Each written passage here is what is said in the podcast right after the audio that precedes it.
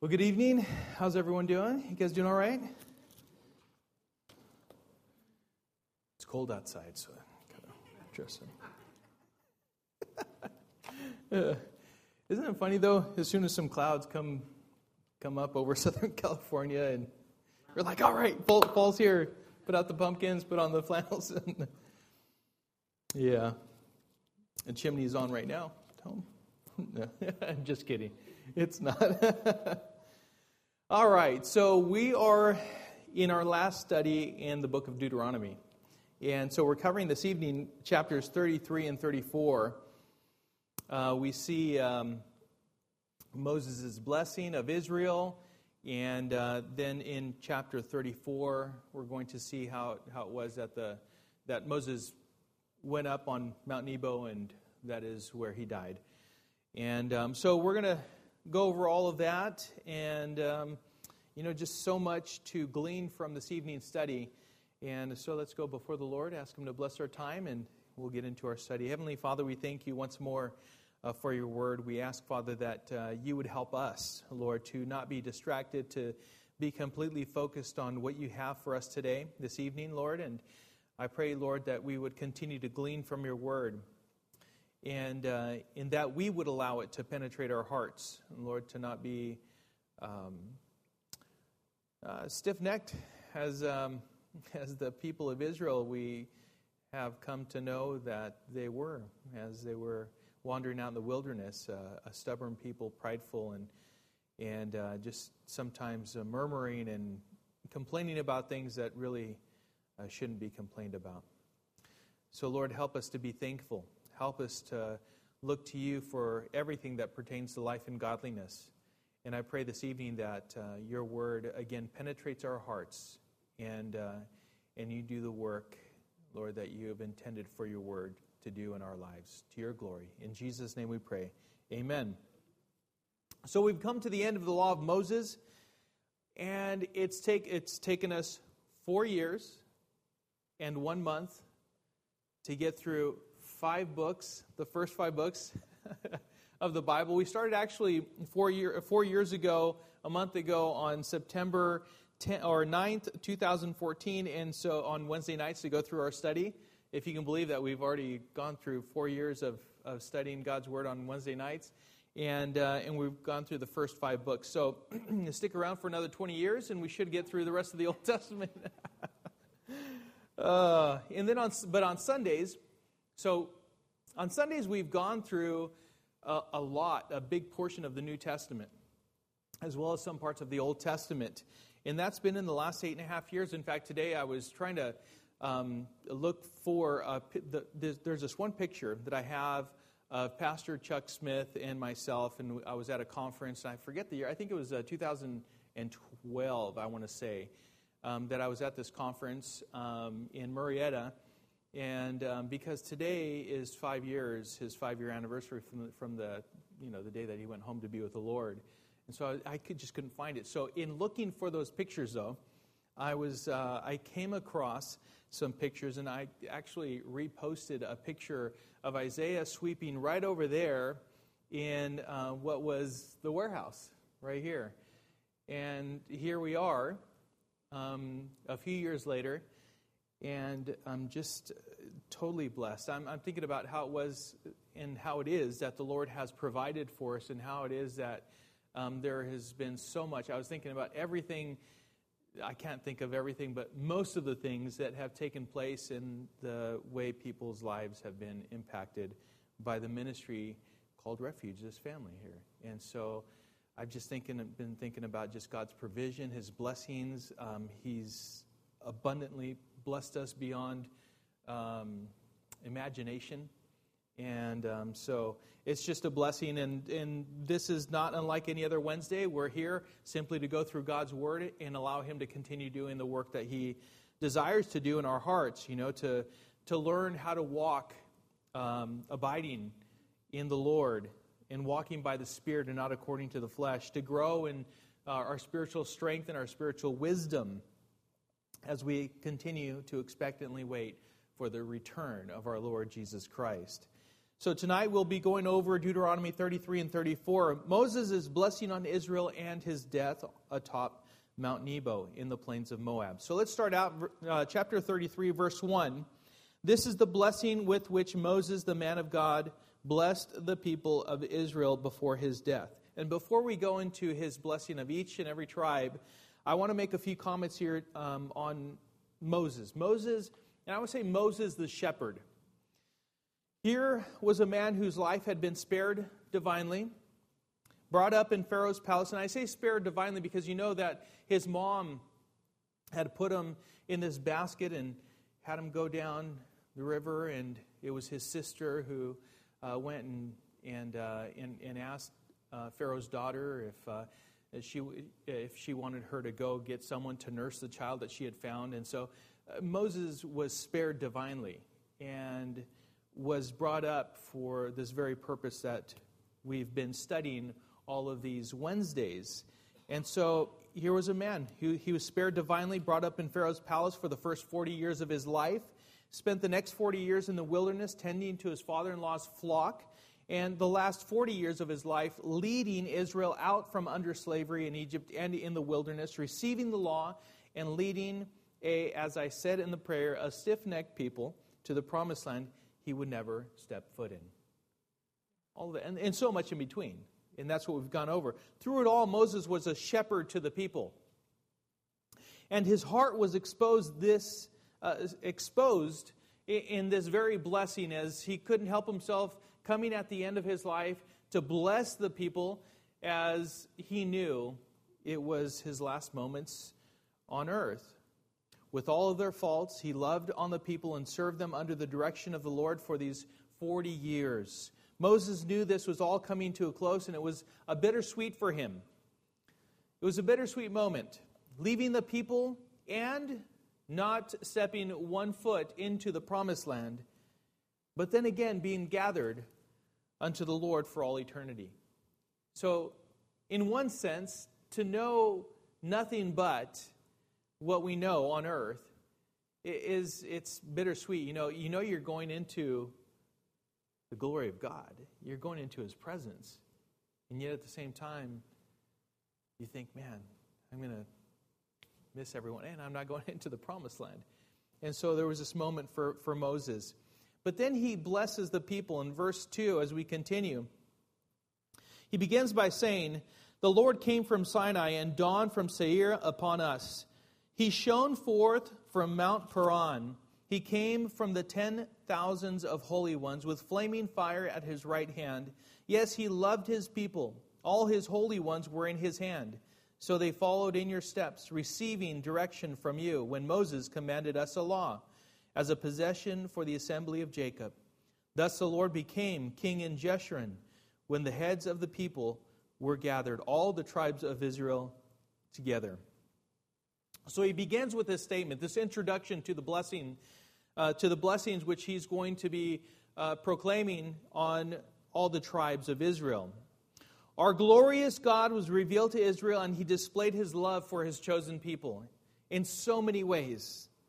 As God came to Israel, he dawned upon Israel from the hills and shone forth himself from above to Israel. God came forth with the fiery law. God revealed himself to his people and gave them the law, and he loved them as his possession, as his chosen people, and became to this people, Israel, their king when all had come together. Moses was describing the glory of God as he was revealed to Israel and as they were chosen by him. God would become their king as he gave them the law by which they were to abide as his people, giving them instruction rules and the law upon which they are to walk in and be protected by and instructed in and be corrected.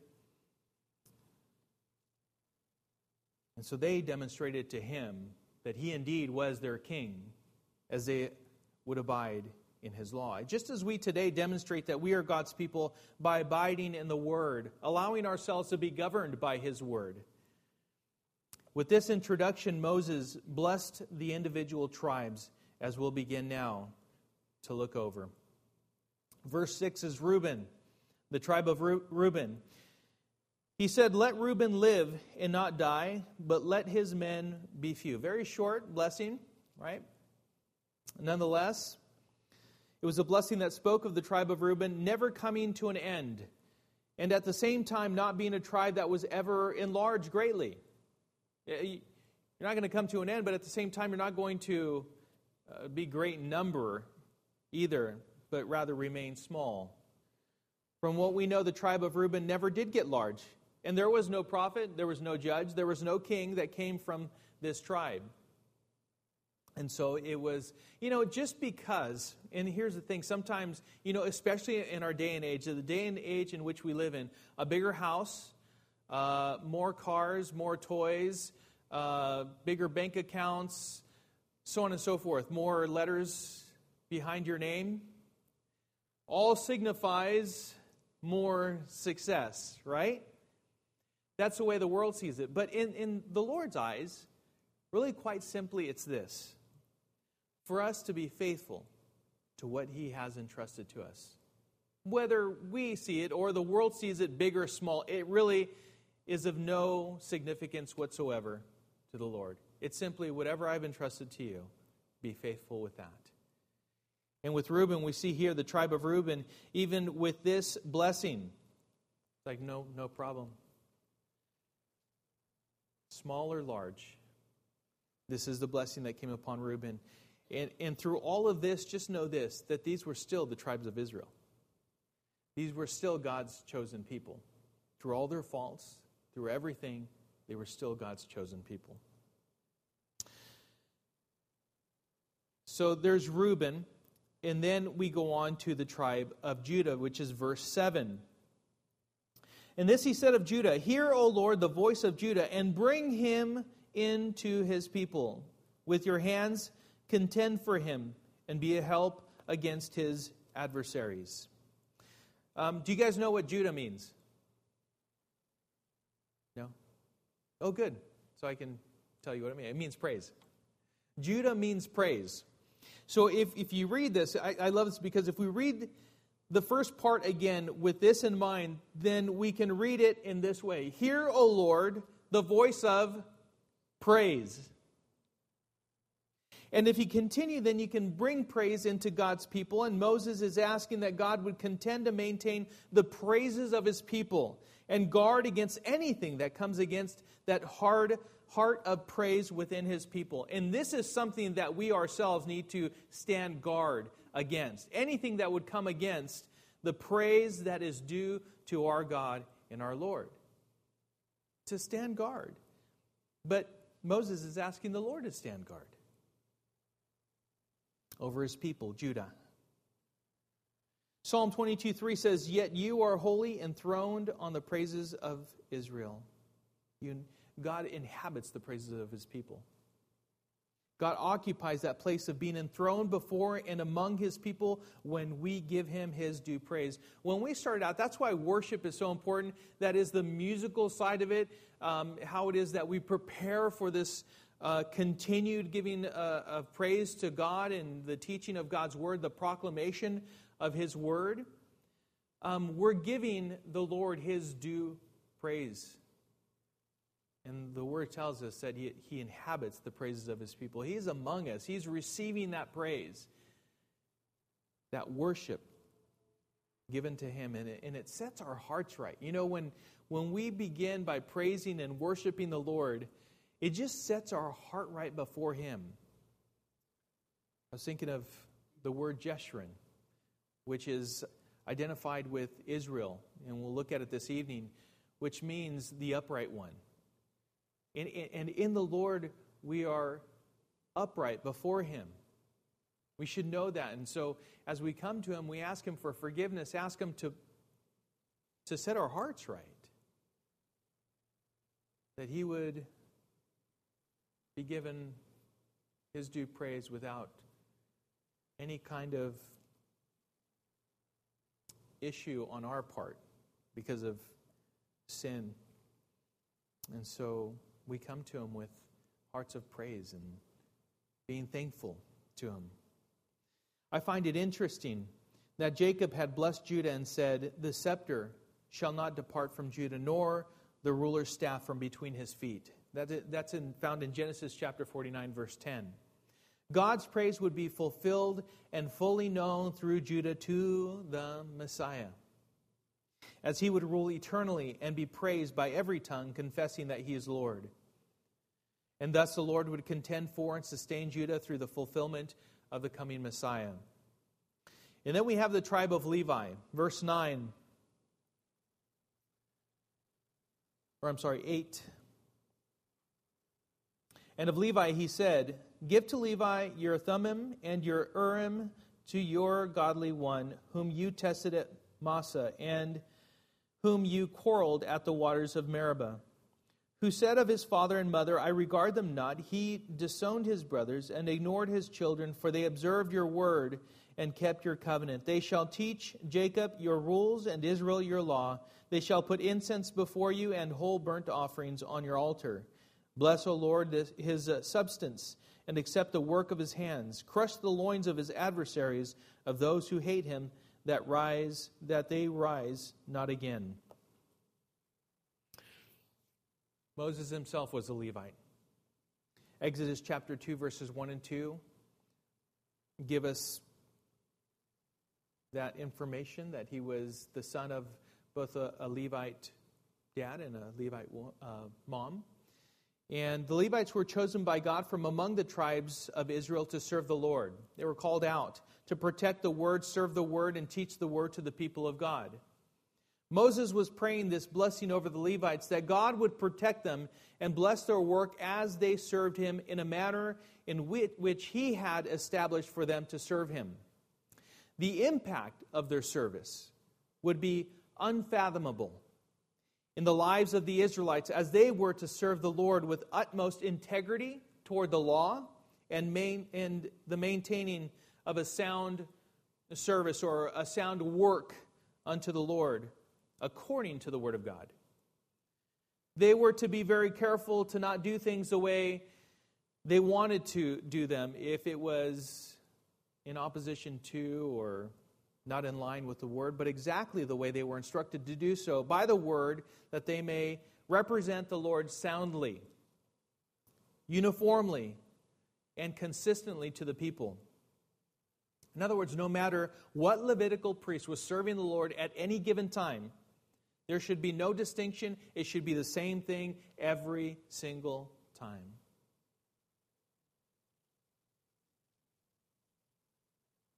This means that the individual would not think of anything but the Lord, not himself, not other people, not the opinions of other people, but all the glory would be God's as they served him rightly, with spiritual integrity, to the way in which God had ordained for them to do so. Luke 14, 26 says, If anyone comes to me and does not hate his own father and mother and wife and children and brothers and sisters, yes, and even his own life, he cannot be my disciple. The Lord said also in Matthew chapter 10, verses 34 through 37 Do not think that I have come to bring peace to the earth. I have not come to bring peace, but a sword. For I have come to set a man against his father, and a daughter against her mother, and a daughter in law against her mother in law, and a person's enemies will be those of his own household.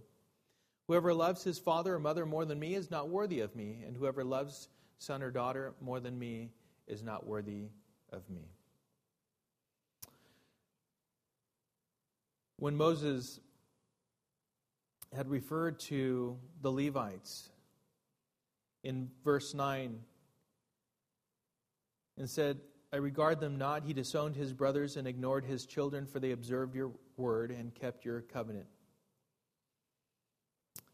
This is what I'm referring to here is that they were willing to forsake all in order to serve the Lord as they were called to It was uh, the Apostle Peter that uh, you remember the conversation between the rich young ruler and, and Jesus. And um, there was a, a, a, part in that conversation to where that came to a conclusion, but then his disciples were asking him, well, well who then can, can enter the kingdom of heaven? Who then can be saved, you know? And he said, well, you know, with men this is impossible, but with God all things are possible. And then Peter, of course, he says, Well, look, we've left all to follow you. What, what do we get? All right, and I'm paraphrasing. And the, and the Lord went on from there, and he says this in verse 29 of Matthew 19.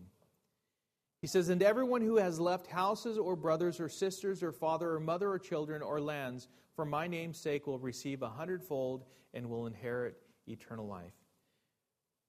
In other words, in comparison to our love for God, our love for our wives or our husbands, children, brothers, so on and so forth, should look like hatred. And sometimes that, that would well that would be the most difficult thing to do at the same time you know are willing are we willing to sometimes uh, when necessary separate from family for the sake of following and abiding in the lord and we need to come to a point to where we realize a love for god is deeper than our love for even our closest family members hoping and praying for them that they too one day would come to a saving knowledge of Jesus Christ themselves. The point of being willing to leave all for the sake of Christ is that we love Him more than anyone or even our own lives. And that is what we saw even in those who were serving God as the chosen Levites were doing. They wouldn't compromise their calling or following of the Lord for anyone, including their family. And that's what Moses was pointing out here. Let's move on to the tribe of Benjamin.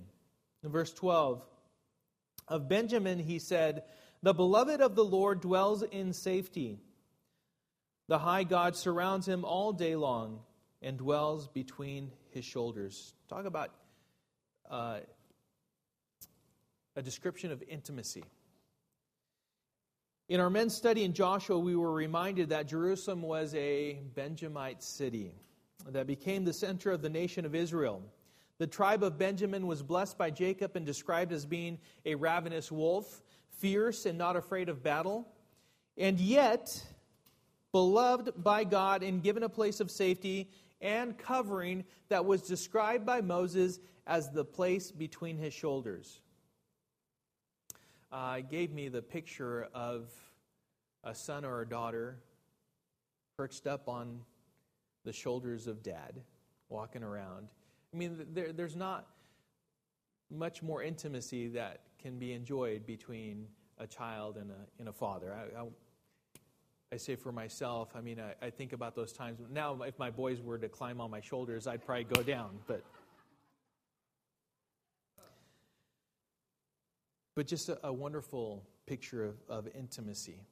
Carried by God, protected by God, and is a place of intim- intimacy and help that is found in the hands of God. And oh, that we would be a fearless people who understand that we too are between God's shoulders and are his beloved in Christ. 1 John 4:18 says there is no fear in love but perfect love casts out fear for fear has to do with punishment, and whoever fears has not been perfected in love. It's like to know that we are in Christ, to know that He has loved us perfectly, and we have nothing to fear. Nothing to fear in this life is to come upon anything with a confidence that goes beyond understanding. We have a peace that really truly can and should, and we should allow to guard our hearts and our minds in Christ Jesus. There should be nothing that brings us to a place of trembling other than the fear of letting the Lord down and coming against him. But everything else, we should be as a Benjamite, fierce and ready to go into battle at a given note, at any given notice. And so we see that, and still we see this intimacy that the Benjamites uh, were enjoying and would continue to enjoy as Moses gave this blessing and uh, the Benjamites truly enjoyed. Now, with that, with the word that uh, John gave in 1 John 4.18, in Christ we've been perfected in love and therefore should possess, again, a humble confidence in Him, understanding that we have absolutely nothing to fear as we are in Him. Now, the tribe of Joseph, verse 13, as we continue. And of Joseph he said, Blessed by the Lord be his land, with the choicest gifts of heaven above, and of the deep that crouches beneath, with the choicest fruits of the sun, and the rich yield of the months, with the finest produce of the ancient mountains, and the abundance of the everlasting hills, with the best gifts of the earth and its fullness, and the favor of him who dwells in the bush May these rest on the head of Joseph, on the pate of him who is prince among his brothers, a firstborn bull. He has majesty, and his horns are the horns of a wild ox. With them he shall gore the peoples, all of them, to the ends of the earth. They are the tens thousand, ten thousands of Ephraim, and they are the thousands of Manasseh. The tribe of Joseph consisted of these two sons of his, Ephraim and Manasseh. Overall, this speaks of great blessings for Joseph, as seen in Manasseh and Ephraim, who were indeed large tribes and fruitful in many ways.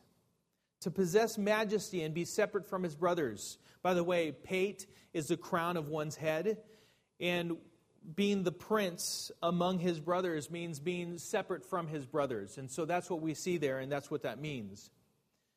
But what we see here is that the crown of majesty for Joseph was what uh, was were all these blessings. That's what they should be seen as, and that's what they were seen as. A favor that was bestowed upon him by the glory, uh, by the Lord and for his glory. Moses was petitioning the Lord for both fertility and productivity, for Joseph to receive the best of the land, and that Joseph would receive strength from the Lord that he may even serve as a means of judgment to the nations, to the peoples around them. For us, may anything worthy of boasting about in our lives be to the glory of God in testifying all that all good gifts come from God. We should always, if, if we're going to boast, if we're going to testify of anything good in our lives, we should give all the glory and, and give Him credit for everything, because that's where it comes from. Anything that He provides, anything that is good, comes from Him. That we would um, boast about how it is that anything that we possess that's good be to the worship of our King and to His glory, the Lord Jesus Christ, our God. And so we know that Joseph was, was blessed. And his sons, uh, they, were, they were large in numbers, and uh, everything was the finest for them. Now, the tribes of Zebulun and Issachar, verses 18 and 19 says, And of Zebulun he said, Rejoice, Zebulun, in your going out, and Issachar in your tents. They shall call peoples to the mountain they, uh, there they offer right sacrifices, for they draw from the abundance of the seas and the hidden treasures of the sand. Um, by the way, these are the sixth and fifth sons of Jacob by Leah. Both Issachar and Zebulun were uh, close in proximity in the assignment of where they were in the promised land. In fact, they were in the region of, of uh, the Sea of Galilee. And uh, Moses was invoking upon them a joy and satisfaction in all that they undertook to do. Their worship in the mountains was referring to pre temple times and how they would gather the people to worship and offer right sacrifices. And I was thinking about this how it was that even for us today, that we would be joyful and have satisfaction in all that the Lord has for us to undertake and that we would also gather God's people and encourage them to worship rightly our Lord Jesus Christ. You know, uh, sometimes, you know, we get wrapped up in the everyday um, work that we have before us, and sometimes um, we can be like the Israelites. We can complain and murmur, um, you know, for any given reason. We can. And again, remember what I said earlier, how it was that the Lord provides for us everything that we have, every, everything that's good, uh, the providing for our families through the work that we have before us. And oh, that we would have a joy and a satisfaction in all that we set our hand to do. Would be really our reasonable service unto the Lord.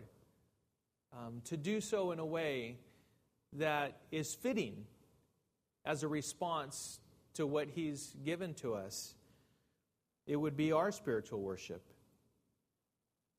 And also, I was thinking about this that we would be a people that would gather God's people together, that we would be a people who encourage others to worship rightly before the Lord, that we would be those people.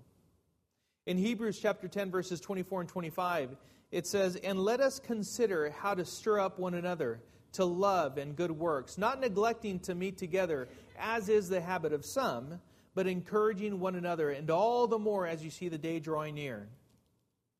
So we know that from these two verses that it is the habit of some um, to sometimes, I guess, even find it a chore to come to church. You know, it's, a, it's out of sense of a sense of duty. You know, I, I come and you know I, I'm here. It's almost like checking off something that you feel you need to do. You come and okay, so now I go home and I'm home and, and it's like separate lives. And instead, we should really look forward to the fellowship of the believers. Coming together and worshiping together corporately, stirring each other up to love and good works. I've told you, I need you.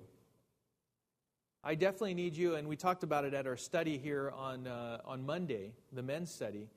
How it was that it, it's critical for us to gather together and to be in fellowship to sometimes lean on each other, sometimes cling to each other, you know, just to, to help us along in, in, in through things that are difficult in our lives, to be encouraged and reminded of the, of the Word of God, His truth, and, and how faithful He is. You know, and all the more as we see the day approaching. You know, the days are getting darker, and we need to, in fact, gather, I think, closer together and do it often. And what encouragement I, I, I, look forward to Wednesday nights. I look forward to any day that we are going to be in fellowship. Sundays, Wednesdays, Monday night with, with the men, we have Bible study. I look forward to those days. And I walk away just encouraged and stirred up and thankful that I was there. So that's those are the thoughts that I had as both Issachar and Zebulun were tribes that this blessing came upon them from Moses as they were as Moses was invoking upon them that they would have joy and satisfaction in all that they undertook and that um, you know they would bring people together to worship rightly before the Lord. And uh, then we have the tribe of Gad. Verse 20 says, And of Gad he said, Blessed be he who enlarges Gad. Gad crouches like a lion. He tears off arm and scalp. He chose the best of the land for himself, for there a commander's portion was reserved. And he came with the heads of the people. With Israel he executed the justice of the Lord and his judgments for Israel. Um, what came to mind is beast mode um, you know, with, with this tribe, the tribe of Gad. Gad was a tribe that, that furnished King David, by the way, with the best of the warriors. The tribe of Gad. That's where the best came from. We know that it is with ferocity that a lion defends himself, tearing to shreds anyone who dares to come against him.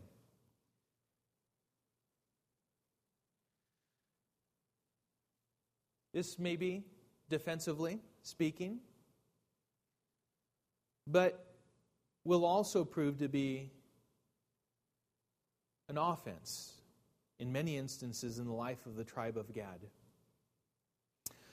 I am, um, I love the fact that God puts together all kinds of different people, even within our midst, even within this fellowship.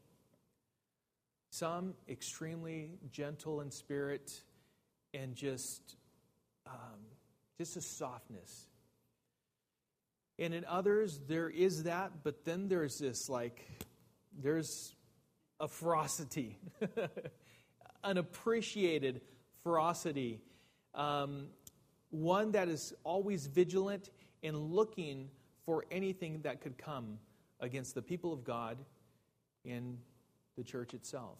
I love that. I, I love that in so many different people in different areas within the body. I, all of that needs to be embraced. For us, as we see this, this tribe, how was that they were described here and the blessing that Moses was proclaiming on them and invoking from God. Know, it's like, wow, this is amazing. And how was that? Like I said, like I pointed out, King David, this is where he got the fiercest warriors from, from this tribe. And they served the Lord in this manner. I was thinking also of Ephesians chapter 6, how we are to put on the whole armor of God to be strong in the Lord and in the strength of his might, in order to withstand in the evil day, in having done all, to stand firm, according to Ephesians 6, verses 10 and 14. And you, you can read that chapter, that portion, and how it is that um, time and time again, the life of a Christian is not one of sitting down and having everything perfect and having no battles whatsoever. There's plenty of battles, and so we need to be ready for them. Sometimes we go forth with the sword, with the sword of the Spirit, right, which is the Word of God, and we go forth and and and we advance and we cut through.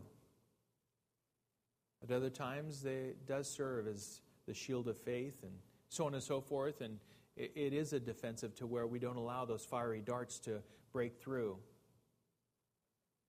And so we need to understand that this, we, we should have a warrior mentality, understanding that the battle is before us. And the Lord has prepared us to be victorious in Him. We just need to be aware and be knowledgeable of how it is that we can and should be victorious in Him, conquering in Christ. And then the tribe of Dan, verse 22. And of Dan he said, Dan is a lion's cub that leaps from Bashan. Uh, this is not really an encouraging blessing, by the way. it's not complimentary to this tribe. This tribe actually is known to have introduced to the Israelites something horrible idolatry. And that's in Judges chapter 18, verse 30. Genesis 49, actually, uh, these, this is uh, uh, Jacob as he's um, proclaiming his blessing on all the tribes. Describes Dan as a snake by the roadside that bites the heel, heels of horses, causing the riders to buck to be bucked off the back of the horses. So, not not really a complimenting Dan. It seems like a very fitting description as they would be the source of leading God's people astray and knocking them out of the place, uh, basically of being uh, in the right place before the Lord or a right standing um, place before the Lord.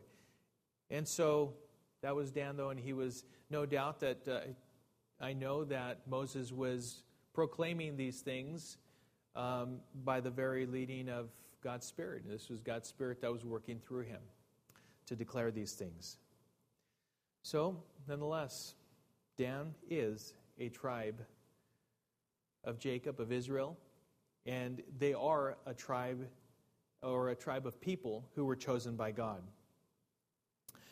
In Deuteronomy chapter, or uh, uh, verse 23 of chapter 33 here, as we continue, the tribe of Naphtali Verse 23 says, And of Naphtali he said, O Naphtali, sated with favor and full of the blessing of the Lord, possess the lake and the south. Sate, which means filled, quenched, stuffed with favor and with the blessing of the Lord. This tribe was located in the portion of the Sea of Galilee in which Jesus did much of his teaching and performed many of his miracles. Um, he conducted much of his ministry in this area. They were definitely satiated with favor and blessing of the Lord to a fill, to overflowing. And so we see that before us as well. The tribe of Asher, verses 24 and 25. And of Asher he said, Most blessed of sons be Asher, let him be the favorite of his brothers, and let him dip his foot in oil. Your bars shall be iron and bronze, and as your days, so shall your strength be. The tribe of Asher. Jacob had prophesied that Asher would be the source of delicacies fit for a king in Genesis 49 20. Asher is uh, the word Asher is based on a root meaning happiness or blessedness, anointed with blessing like no other, and thus we have, and let him dip his foot in oil. The tribe itself would be protected by the Lord and invincible. Their days and strength would indeed be great. And then we wrap up chapter 33. Verse 26 says, There is none like God, O Jeshurun, who rides through the heavens to your help. Through the skies in his majesty, the eternal God is your dwelling place, and underneath are the everlasting arms. And he thrust out the enemy before you and said, Destroy. So Israel lived in safety. Jacob lived alone in a land of grain and wine, whose heavens drop down dew. Happy are you, O Israel. Who is like you, a people saved by the Lord, the shield of your help and the sword of your triumph? Your enemies shall come fawning to you, and you shall tread upon their backs. The blessing is concluded with these words that serve as a reminder of the glorious God of Israel, his faithfulness, his majesty, his protection, and his provision and strength that he has shown and will show on behalf of his people the greatness of the God of Israel who will give them victory, and they will triumph in their battles as their enemies will fall before them. Again, referring back to our study on Monday, uh, we were talking about how it was that to walk in faith is to walk in that which God has declared. To know that everywhere where Joshua was to go, no enemy would be able to stand before him. They would all fall. They would all fall. And to walk in faith doesn't mean that, okay, Lord, you said that, so I'm going to sit here and just watch as my enemies fall before me. To walk in faith is to go forth and, and confront those enemies and see the Lord hand them over to you just as He said He would. Because without faith, it's impossible to please God. And James tells us that faith without works is, is dead is dead. And so we demonstrate our faith by our works, by the very things that we do. Romans 8:31 says, "What then shall we say to these things? If God is for us, who can be against us?" In Romans 8:37 it says, "No, in all these things we are more than conquerors through him who loved us." And then we have chapter 34, which let, let's read through this chapter and we'll close the death of Moses. Then Moses went up from the plains of Moab to Mount Nebo, to the top of Pisgah, which is opposite Jericho.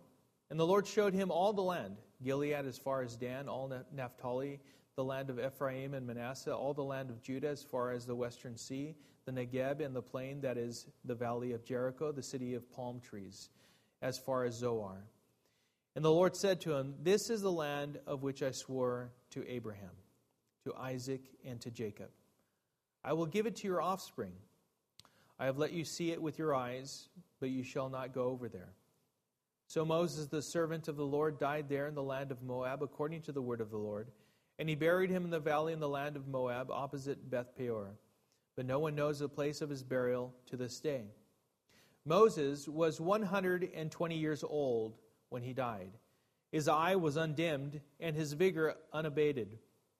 And the people of Israel wept for Moses in the plains of Moab thirty days. Then the days of weeping and mourning for Moses were ended. And Joshua the son of Nun was full of the spirit of wisdom, for Moses had laid his hands on him. So the people of Israel obeyed him and did as the Lord had commanded Moses.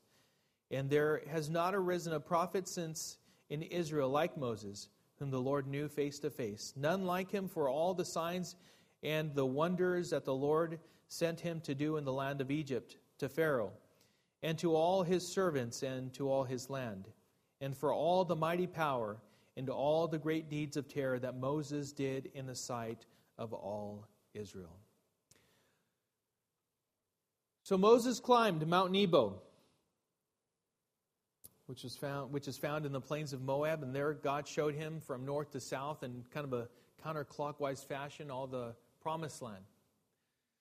He let him see it all, this panoramic view of the, of the land in which uh, the Lord was bringing his people into. He reminded Moses that he had promised this to Abraham, Isaac, and Jacob and would give it to his offspring. But for Moses, he would not be able to step one foot into the promised land.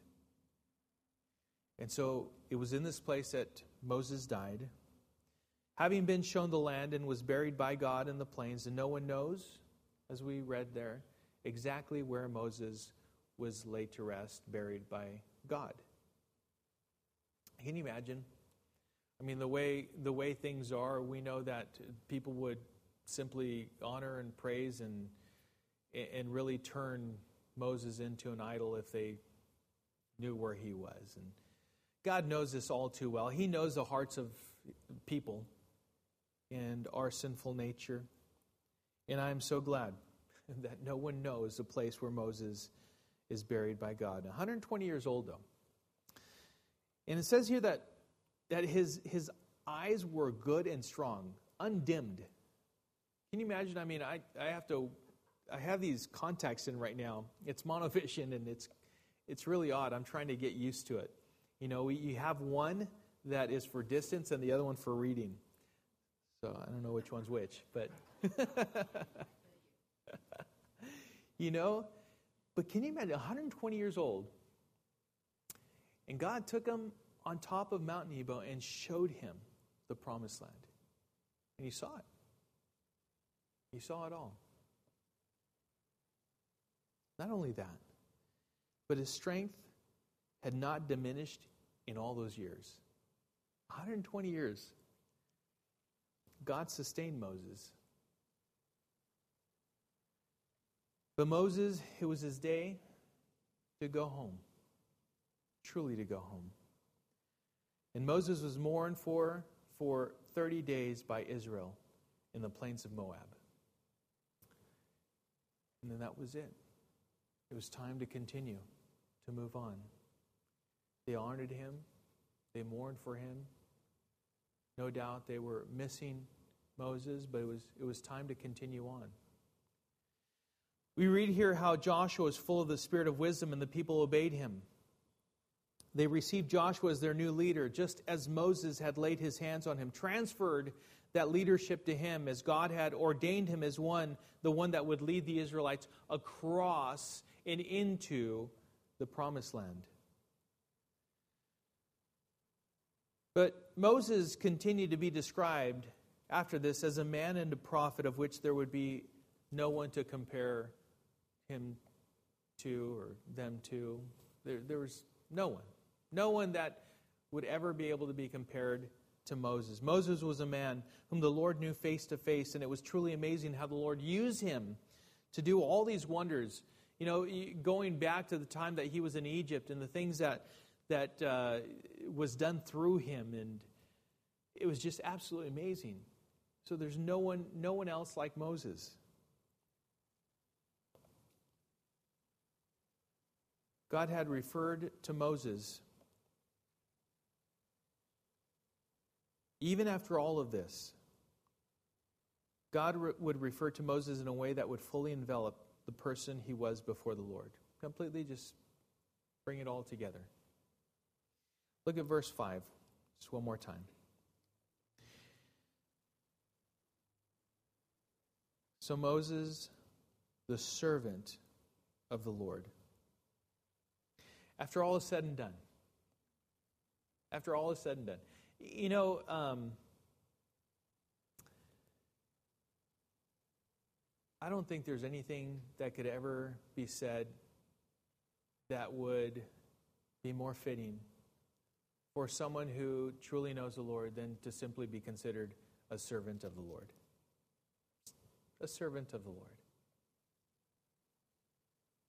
A servant of the Lord is the most honoring way in which he could have been described. Because his life was all about honoring the Lord, however that might have been. Remember that Moses, he had to learn a lot. In fact, when he was first called on by God, he gave all kinds of excuses as to why it was that he, no, not me, I can't do it, I, I don't have an eloquent speech, you know, and uh, how are they going to believe me? You know, so on and so forth. And he made all kinds of excuses, and yet God used him. First, he used Aaron, his brother, to be his mouthpiece, right? And yet he brought him through, and still he used him mightily. And he spoke to him face to face as a friend speaks to a friend. When Moses cried out to him, desiring to see his glory, oh, you can't see my glory and live. But you can see the afterglow of my glory. Remember, he hit him in the cleft of the rock, and as he passed by, he just saw the, the afterglow of God. Spoke to God as God revealed himself in the burning bush, provided as Moses led the Israelites through the wilderness manna from heaven and water from the rock. Their shoes, their clothes, they, they didn't wear out. So much, so much. He gave him the law, so much that the Lord did through him and in the man. And yet, at the very end, he considered him simply his servant, a servant of the Lord. In the end, all the previous accomplish, accomplishments were not noted, other than what the Lord did in the life of Moses, other than that he served the Lord and did what he was commanded to do. That was simply what he did. And I pray that that would be said of us. That at the end, no matter if anyone else deems it great or not, it really doesn't matter. Just that of us, it'd be said that we are God's servants. And He will say of us, Well done, good and faithful servant. That's what we want to hear, don't we? We served Him and we served Him completely, rightly, soundly, and we represented him right. That's what we want. That's, I hope, that, uh, what we desire to do. Let's pray.